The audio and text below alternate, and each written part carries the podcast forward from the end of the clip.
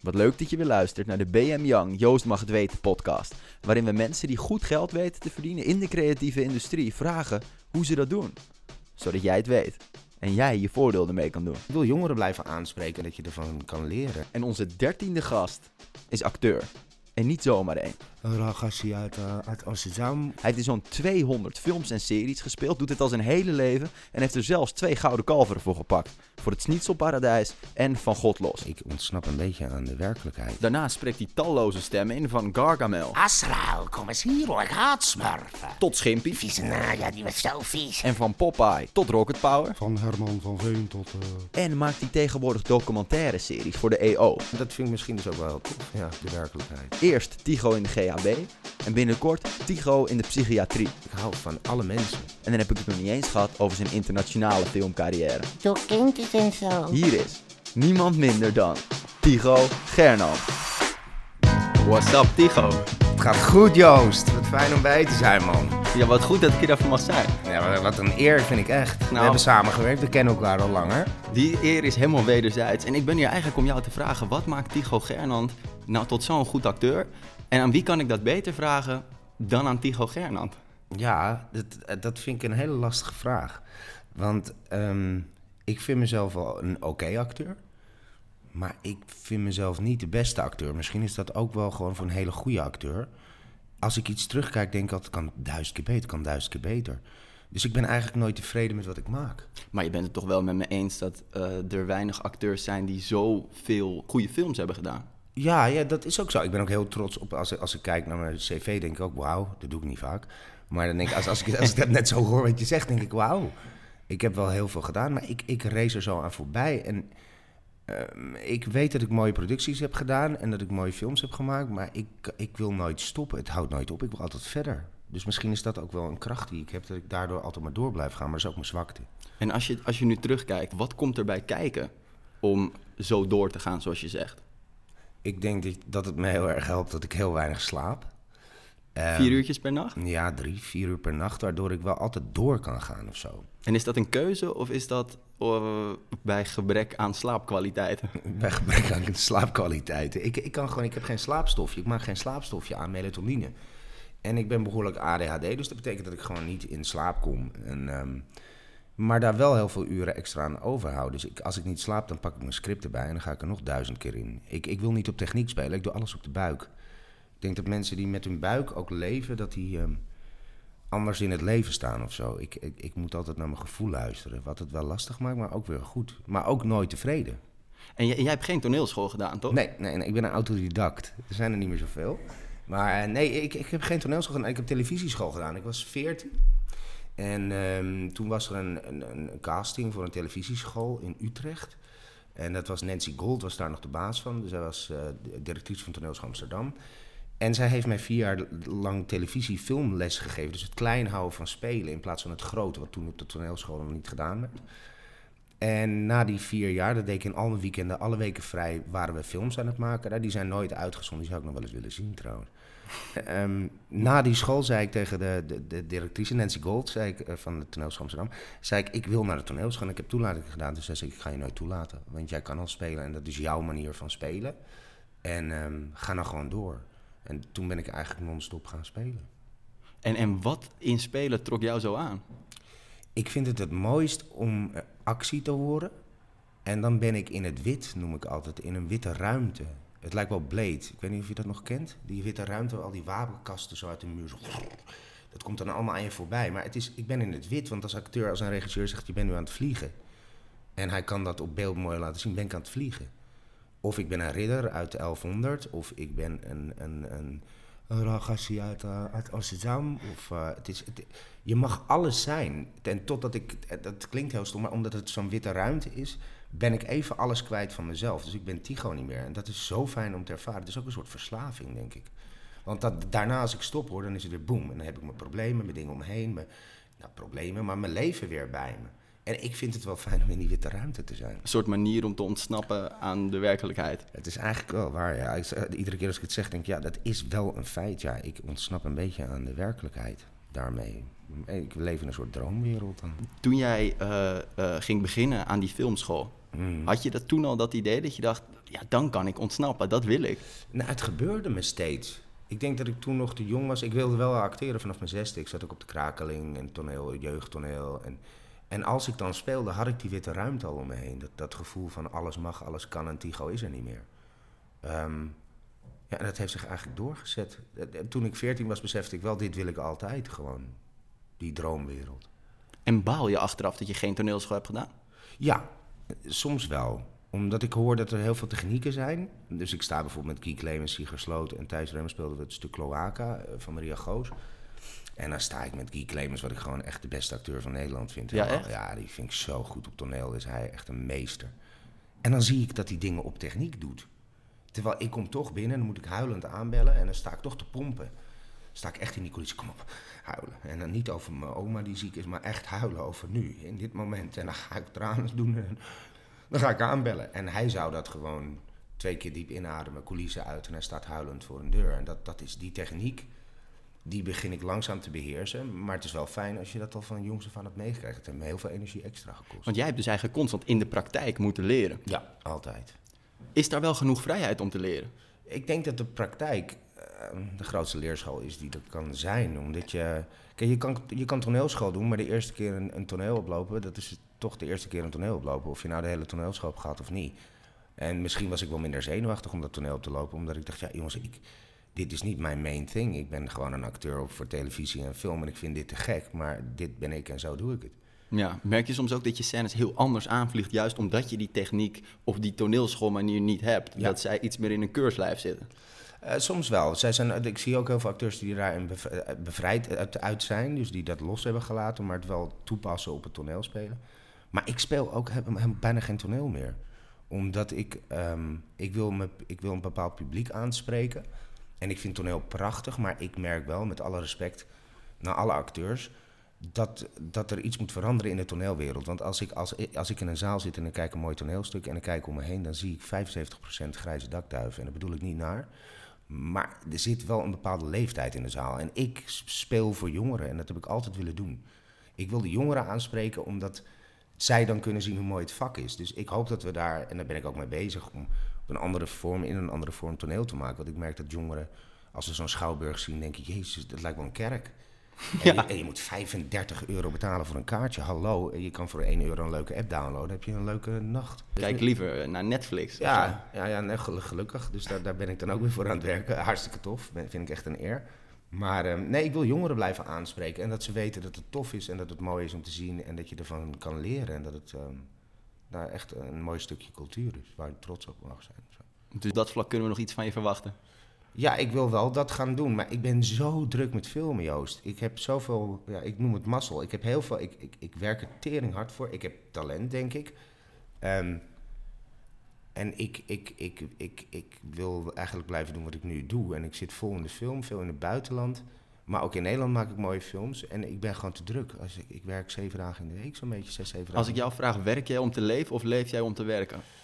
Ja, dat is precies ehm, wat mijn moeder zegt. Het is heel mooi op je graf. Hij heeft heel hard gewerkt. En daar wist hij heel veel van af. Maar ik, dat moet andersom. Ja, ik, ik, eh, ik leef om te werken.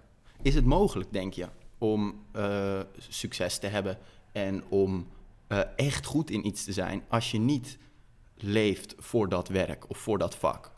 Ik denk wel dat dat een essentie... Ik denk dat het wel essentieel is om te doen.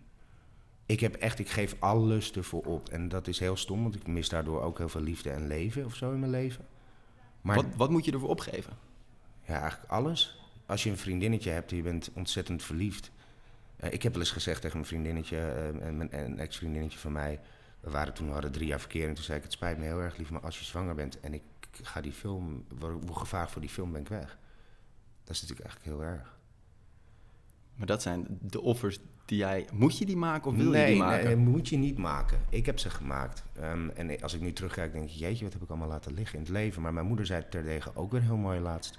Die gewoon, dat is ook een leven, daar heb je voor gekozen. Je moet niet kijken naar je leven met, wat heb je allemaal laten liggen, wat heb je allemaal gedaan en wat heb je eruit gehaald. En ik ben er wel heel trots op wat ik allemaal gedaan heb.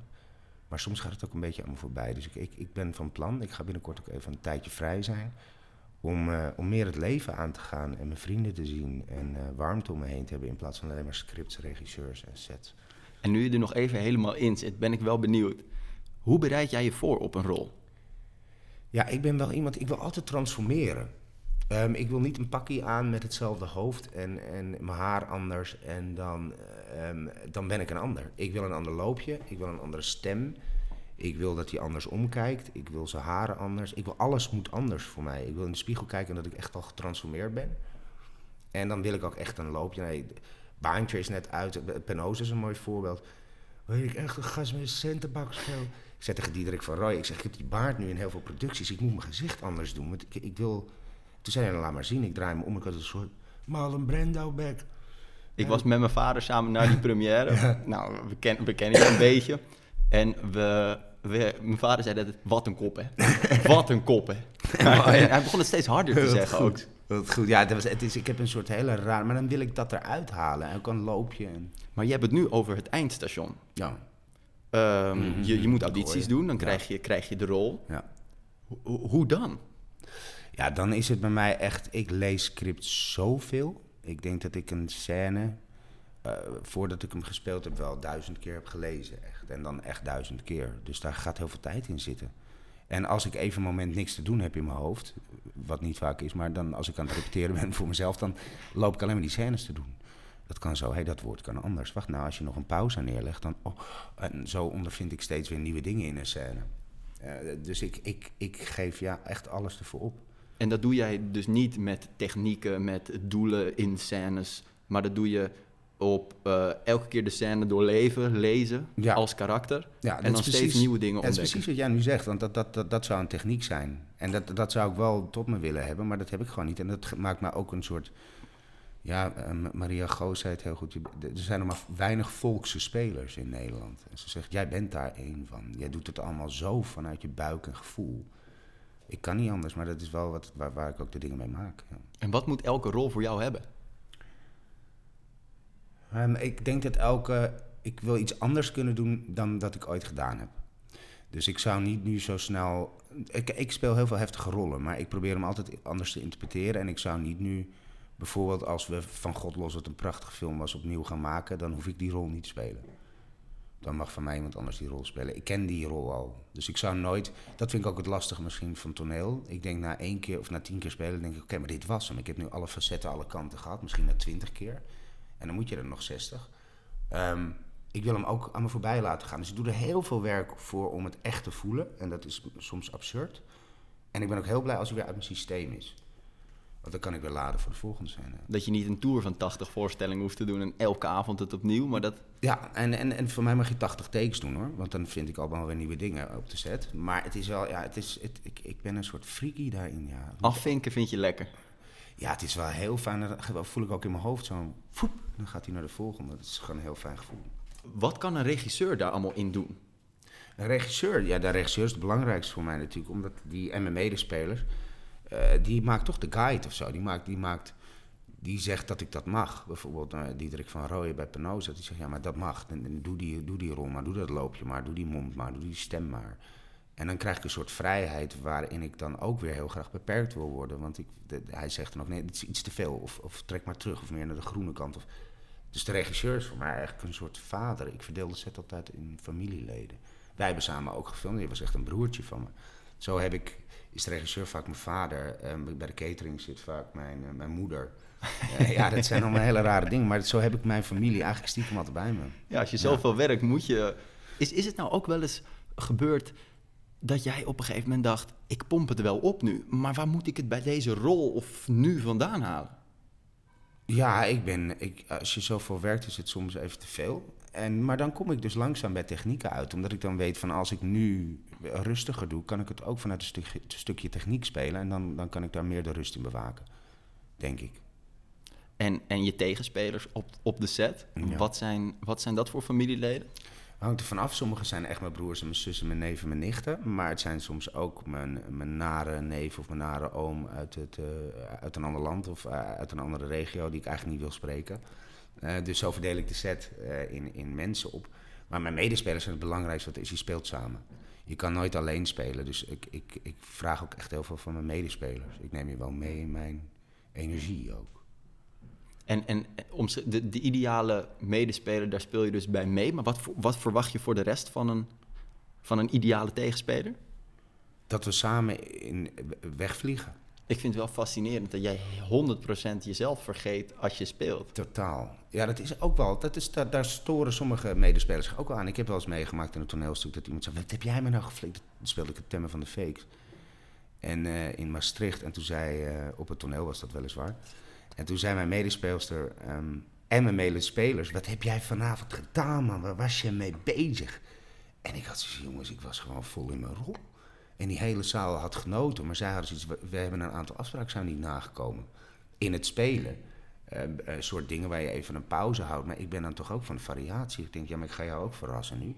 Jij verwacht dat ik nu die zin zeg. Ik wacht nog even 10 seconden, kijk me aan. Blijf me aankijken, blijf me nog maar aankijken. Heb je hem door? Nee, nog niet. En dan gooi ik hem erin. En dan hou je elkaar ook wakker. Sorry, er komt een hele schoolklas voorbij lopen. Gezellig. Ik, natuurlijk zijn er ook, ik noem maar iets, een gevecht. Dan moet je aan de ene kant die ander kapot willen maken. Ja.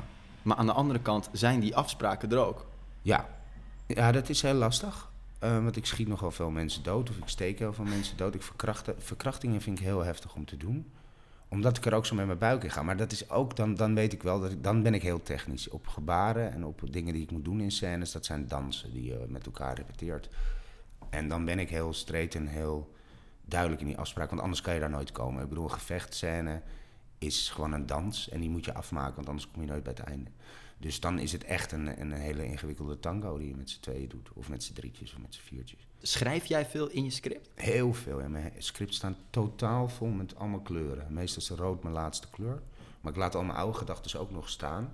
Zodat ik die weer kan combineren. Of soms schrijf je terug op een gedachte. Of ja, mijn hele script staat vol. Ja. En wat zijn dat voor kreten? ja Of zijn dat tekeningen?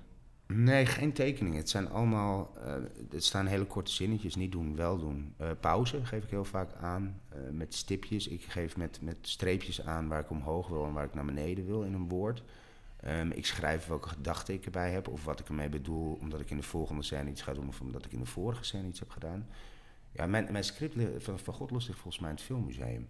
En daar slaan ze elke dag een andere pagina open. Want het is gewoon één grote bende. Ja, je ziet allemaal om, omcirkeld. En dat is wel de juiste gedachte en die weer niet. Maar ik laat altijd alles staan. Ja, het is een soort, ik schrijf eigenlijk een derde script erbij. Kijk eens. Ja. Ehm, je bent nu dus ook veel internationaal aan het werk. Ja. Wat is voor jou het grootste verschil tussen aan de ene kant Nederlandse sets? Ja, je hebt, je hebt ze bijna allemaal gezien on- onderhand. Veel. Ik wil er En- nog veel meer zien. En aan de andere kant de Amerikaanse sets. Ehm, ik denk wel dat het veel meer toegelegd is op, de op het acteren. En dat vinden wij soms heel lastig in Nederland. Ik vind Nederlands filmen echt het leukste wat er is. Want we doen het echt met z'n allen. En dat doe je ook in het buitenland. Maar het feit dat je een trailer hebt wat heel stoer klinkt... maar echt gewoon nodig is als je met 400 mensen op een set staat. Als er 400 mensen, als 300 figuranten en er zijn 25 acteurs... dan heb je die, die rust nodig. Dus je wordt vaak van de set afgehaald na een take... En krijgt de rust om in je rol te blijven. En dat is wel heel fijn. Dat, dat maakt het wel meer op het acteren toeleggen. Ik kan op een Nederlandse set ook als we verhuizen en ik, we hebben een teken gedaan. Staat erop. Zal ik eh, twee zandzakken meenemen en een statief? Dat ben ik. Ik wil met z'n allen lekker moven. We zijn een soort kermisvolk, een circusvolk dat rondtrekt. Maar je zegt dat het een soort familie is. Dat, is, dat gevoel is dus bijna weg in Amerika. Als je... Ja. Ja, maar ik heb wel nog mijn vader of mijn moeder als regisseur. En ja, ik vind daar ook wel mijn mensen, want ik zoek altijd aarde om me heen. Veel acteurs zweven een beetje, als ik het zo mag zeggen. En lichtmensen, geluidsmensen, die staan echt met twee voeten op de grond. Die heb ik ook echt nodig. Dus ik heb altijd wel een, weer een oudere broer als geluidsman of een, eh, of een andere, eh, ja, iemand die weer familielid van me is. Ja.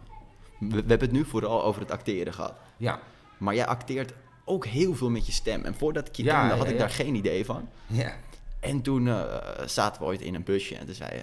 Wist jij dat ik dit stemmetje doe? Asrael, kom eens hier hoor, ik haat smurfen. Ja, die bijvoorbeeld. Of ehm, ik heb zoveel stemmen, die gaan dan ook allemaal door mijn hoofd hoor. Dat klinkt dan heel raar, helemaal als je net gewoon de psychiatrie hebt gemaakt. Maar dat is gewoon zo. Ik hoor dan al mijn stemmen aan me voorbij gaan. maar Van Herman van Veen tot. eh Ja, Johan Graaf. Ik heb zoveel stemmen. Door kindjes en zo. Of, ehm, nee, deze keer ook. Ik weet niet of ik reclame mag maken. Maar Gert Boel geeft je vleugels. Die doe ik ook al tien jaar of zo. Dus het zijn, ik vind het heel leuk om te doen, ja. Omdat ik daarmee ook weer totaal iets anders in mezelf aanspreek. In het begin vonden mensen het raar. Ik heb ooit voor John de Mol in, in, zijn, in zijn groep gewerkt eh, voor ontwikkeling. En toen had ik een programma bedacht, eh, Read My Lips. En dat was eigenlijk bij het nieuws of bij, eh, de, de, bij, bij het weerbericht het geluid wegdraaien. En dan ging ik met een andere stem proberen lip-sync, totaal ander verhaal te vertellen. Dus je zag een weerman, die had gewoon een weerkaart. Maar daar had ik dan een, na, een naoorlogs verhaal van gemaakt. Nou, ik met mijn kids in de vrouw geweest, zeilen op het Snekenmeer, dat was geflikker aan. Zijn we naar Duitsland gegaan. Uh, dan kun je trouwens niet met het Nederlands geld betalen, ken je wel, het, uh, 40, 45. Eigenlijk wat Lucky TV nu doet. Ja, dat is eigenlijk wat Lucky TV nu doet. Ja, dat heb ik ook wel eens gedacht. Van wow, nou, dat is wat ik 20 jaar geleden maakte bij John de Mol. Ja. En dat was dus een, eh, een soort. Je zat in het ontwikkelingsteam van John de Mol om Ja. creatieve ideeën ja, te bedenken. Ja, ja, we bedenken, ik zat ook nog in de tijd, dat heb ik niet bedacht, Hemmy van der Tongen kreeg kwam daarmee met Big Brother. Maar in die tijd werkte ik bij John, dus dat is een tijd geleden. In zijn ontwikkelingsgroep, dus wij ontwikkelden die programma's en series. En, en ik was vooral bovenal schrijver en, en bedenker van dat programma. Dus daar hebben we toen twee jaar daar vol in gegooid. En dat werd me wel eens kwalijk genomen door be- bekendere of, andere acteurs, die gevestigde acteurs. Dus wat doe je met je stem? En ik begon toen ook met commercials. En, maar uiteindelijk heb ik daar wel al mijn stemmen van leren maken in mijn hoofd, waardoor ik ook heel veel goed kan transformeren met een stem. Maar ze vonden dat vies om eh, zo commercieel. Ja, dat was toen nog heel commercieel vies. En, Maar nu hoor je. eh, ja, iedereen doet het natuurlijk. Want het is ook, je leert er ook heel veel van. Want je gaat mieren neuken op een lettertje of op een, een pauze. En dat, daar leer je zoveel van, ook als acteur. Dus ik heb daar heel veel aan gehad. Ik denk dat ik daardoor ook zo goed kan transformeren met stem en zo. En zie je de beelden pas op het moment dat je gaat inspreken? Of krijg je van tevoren een, een, een, een omschrijving van de stem en de beelden en kan je je op die manier al beter voorbereiden? Dat doen ze soms wel, dat voorbereiden. En dat, maar ik hoef, dat, ik hoef dat vaak niet te lezen. Want ik wil in het moment dan daar in die studio zitten en ik kan me van alles voorstellen. Ik denk, oh, dit is een leuke stem, dat ga ik zo doen. Eh, ik ga het zo maken. En dan kom ik aan de studio en zeg nou, we willen een soort eh, zoiets. Dus dat, daar beperk ik mezelf dan ook weer. En denk ik, nee, wacht, want het kost me veel te veel energie. Dan ga ik de hele avond op een scriptje van 30 seconden hangen. Dat moet ik gewoon niet doen. En dat vind ik het leukste om ook dat te vinden in de studio met, met de regisseur, met de, met de makers. Maar dat is wel een zekere druk die dan op je schouders ligt. Ja, er zitten zes mensen van het reclamebureau en, eh, en je zit achter een raam, je zit echt in een soort aquarium. Maar dat is, eh, die druk vind ik ook wel weer fijn. Ik weet dat ik het kan, dus kom maar door. En dan ga je gewoon gek doen met je stem Mhm. eigenlijk. Ja, ik ben al altijd gek aan het doen met mijn stem. Maar dat is wat ik net zei, Penose is ook weer... Weet je, dan wil ik er zoiets van maken. Ook als je talk English like this. Dat vind ik dan mooi, omdat ik daarvoor een baantje heb gedaan in spel. Ik wil uit Amsterdam die zo praat, weet je wel. Dat ken ik ook, maar ik wil wel een andere stem en een ander loopje. en al. Dus dan moet ik er wel tegen kleuren. Ik denk dat als je mijn allemaal stukjes van mij achter elkaar zou zetten, dat je ook denkt, hè, hè, hey, ho, hè? Die bent dus gek. Ja, dat is wel leuk, want dat zijn alle facetten die ik toch in me heb of zo. Dat is dit Tigo in, in alle vormen en maten die, die ik naar buiten kan brengen. En daar hoop ik mee dat mensen dat geloven en daarom wil ik het ook via mijn buik doen. Het moet, eh, ik wil dat je, dat je naar me kijkt en dat je weg bent. Ik vind het altijd een hele grote eer als mijn moeder zegt, binnen twee minuten, ik, ik zat gewoon naar totaal andere mensen te kijken. En dat geeft mij wel, dat vind ik echt een grote, groot, groot compliment. Dat iemand die zo dichtbij je staat, die jou niet meer ziet, maar gewoon naar een film zit te kijken. Is dat het hoogste doel van acteren, vind jij? Ja, ik denk het wel. Dat mijn moeder dat nu nog kan zeggen. Want gelukkig is ze nog heel gezond en in leven. Maar ook dat de kijkers dat zeggen. Die, hoe kan dat man? Dat jij... Of collega's die zeggen... Fuck man, dat is inderdaad totaal iets anders. Ik speel nu in, in een Netflix-serie... We talking like this. Uh, what, you, what, what you want me to do? To hold your wife again. To feel the warmth of her skin. The taste of her lips. How many men would you kill? Zo praat ik daar. En in een Amerikaanse film ben ik weer... Really talking like this. Or, zo, ik probeer wel echt accenten de hele tijd. Ook en dan ga ik gewoon ergens... Als ze zeggen, jij bent een beetje Texan... Dan ga ik gewoon naar een kroeg toe. En dan zorg ik dat ik met een paar Texans aan de, aan de, aan de babbel kom. En binnen een half uur, drie kwartier voel ik dat accent een beetje. En dan ga ik dat opnemen, een beetje op mijn telefoon. Denk ik, oké, oké, daar heb ik wat aan. En dan, dan zit hij in me. Ik, wat, wat ik heel mooi vind aan wat je vertelt, is dat de, eh, de remming is er niet.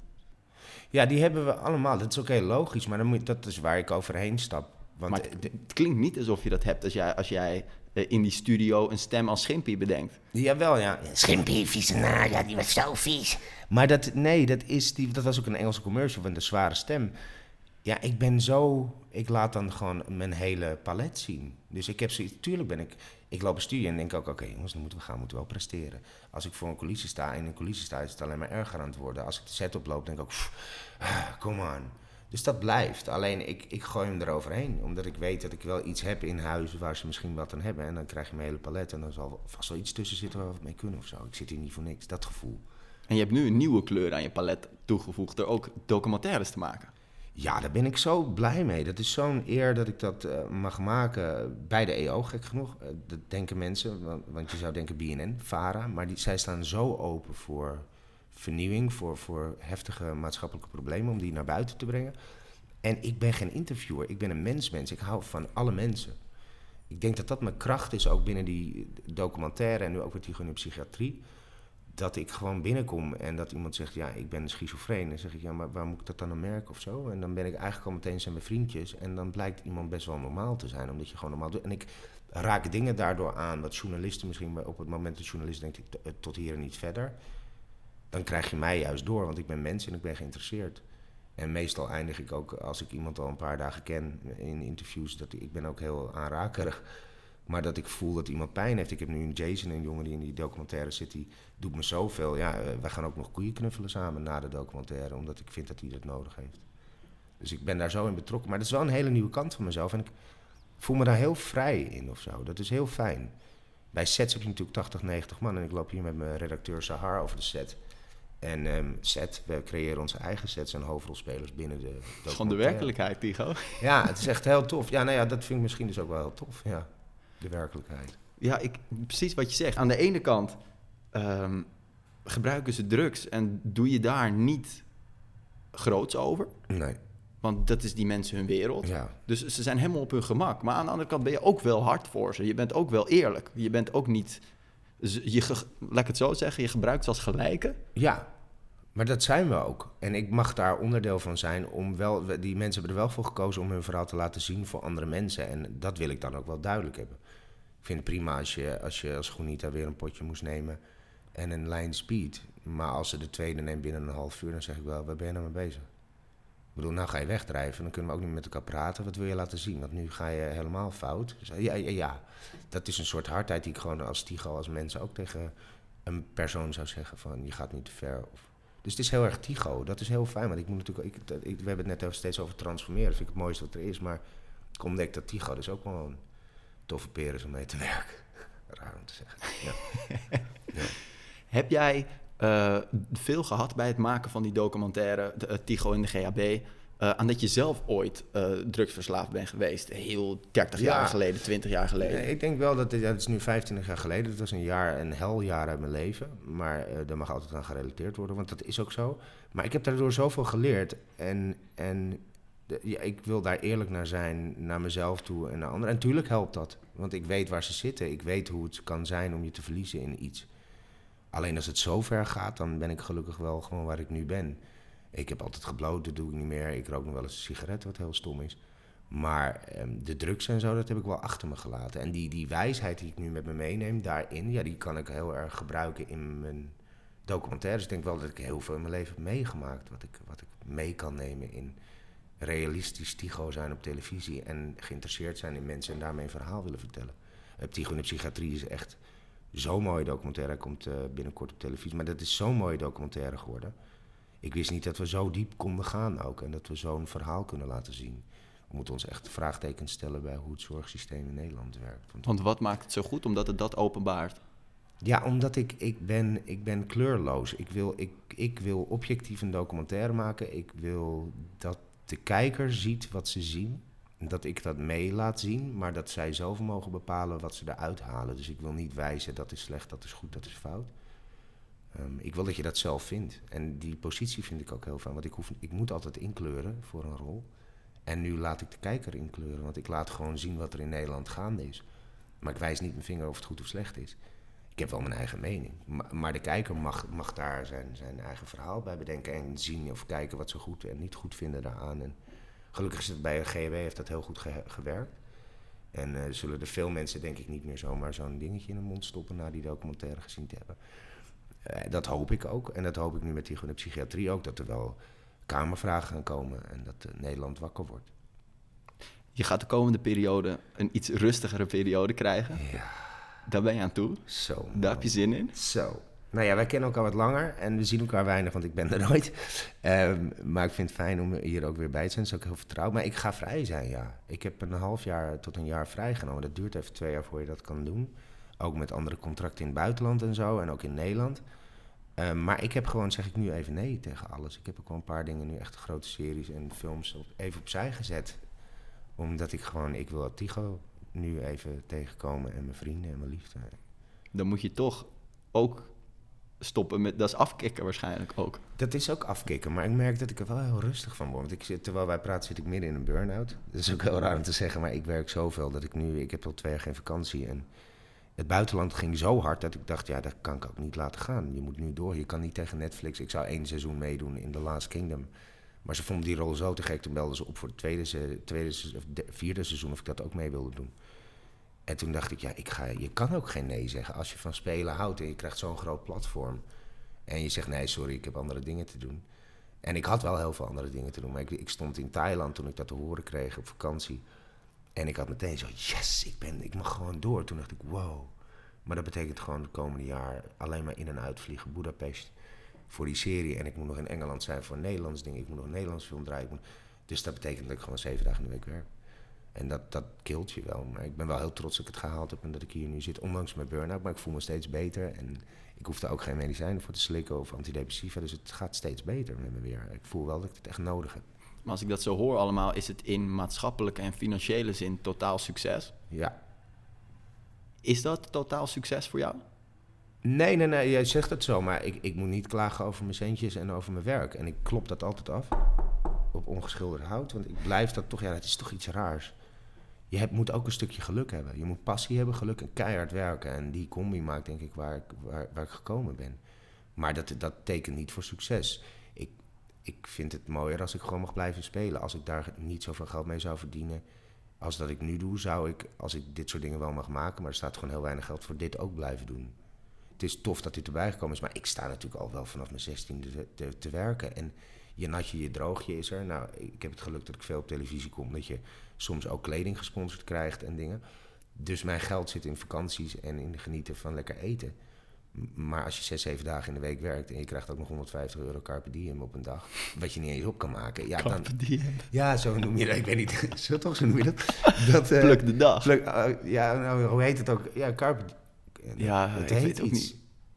Carpe diem is pluk de dag, ja. Ik ben zo moe. Nee, ik weet wat je bedoelt. Hoe heet het nou? We kunnen het er ook uitsnijden, toch? Of is Ja, zeker, maar misschien is het wel leuk. Ja. nee, ja, maar het maakt niet uit. Je krijgt séjour. Ik noem hem séjour, want er is ook zo'n ander woord voor. Maar het is séjour. Leuk, laat er lekker in. Eh, carpe diem, pluk de dag. Misschien komt dat omdat we het over die vrijheid hebben. Dat ik ook zeg, carpe diem, pluk de dag. Ik mag, ik Maar mag. dat ga je doen. Alleen voordat, je, eh, Ja. voordat we klaar zijn, wil ik je nog één vraag stellen. Ja. Wat is, je hebt het misschien al een beetje gezegd, maar wat is het beste advies dat jij kan geven op basis van wat jij geleerd hebt vanaf je vijftiende tot nu? Wat je als advies mee kan geven aan de luisteraars.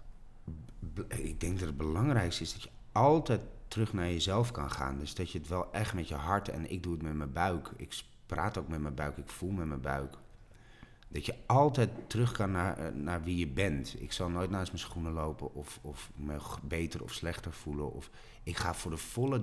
Als je echt iets wil in het leven, en dat zei mijn vader vroeger ook, eh, was een succesvol uitgever. Die zei, die is ook vanuit nul begonnen, die zei ook als je echt iets wil, dan lukt het je. En dat is gewoon echt een feit. Ik hoor het van meerdere mensen die ook succes hebben in hun vakgebied. Maar als je echt iets wil, en dat is niet, oh, dat zou ik te gek vinden. Nee, dat is dus echt alles opgeven ervoor, eh, wat er ook opgegeven moet worden om daar te komen. En als je dat dan met je buik kan en eerlijk naar jezelf toe blijft, dat betekent ook dat je soms tegen een muur oploopt met een producent of met een regisseur. Maar omdat jij dat anders ziet of anders wil, denk ik dat dat gesprek altijd open moet staan.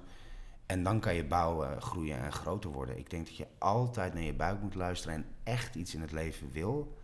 Dan betekent dat dat je daar alles voor opzij zet. Dan, ja, dan heb je volgens mij gewoon een, een, een briefje voor succes. Maar dat klinkt heel simpel, maar je moet er echt heel veel voor doen. Nou, je hebt er in ieder geval genoeg voor, voor, voor opgegeven en Ja. hard voor gewerkt. Ja. En, en ik gun je nu van harte Ja, deze rust eventjes. Dankjewel, lieve man. Geniet ervan Ja, ga ik doen. en bedankt voor dit gesprek. Ja, jij, lieve man. Te gek. Dat was alweer de dertiende aflevering van de Joost Mag Het Weten podcast. Druk vooral op het knopje abonneren, dan blijf je op de hoogte. Je kan ook aanstaande donderdag gewoon weer in de podcast app kijken, op Spotify kijken, de Joost Mag Het Weten podcast. Want dan zijn we er weer met een nieuwe interessante gast. Geniet van je week en tot dan. Deze podcast werd mede mogelijk gemaakt door Broadcast Magazine. Naast een vakblad in print, uitgegroeid tot een breed platform aan activiteiten waarmee de slogan midden in de media alle recht wordt aangedaan. Kijk op www.broadcastmagazine.nl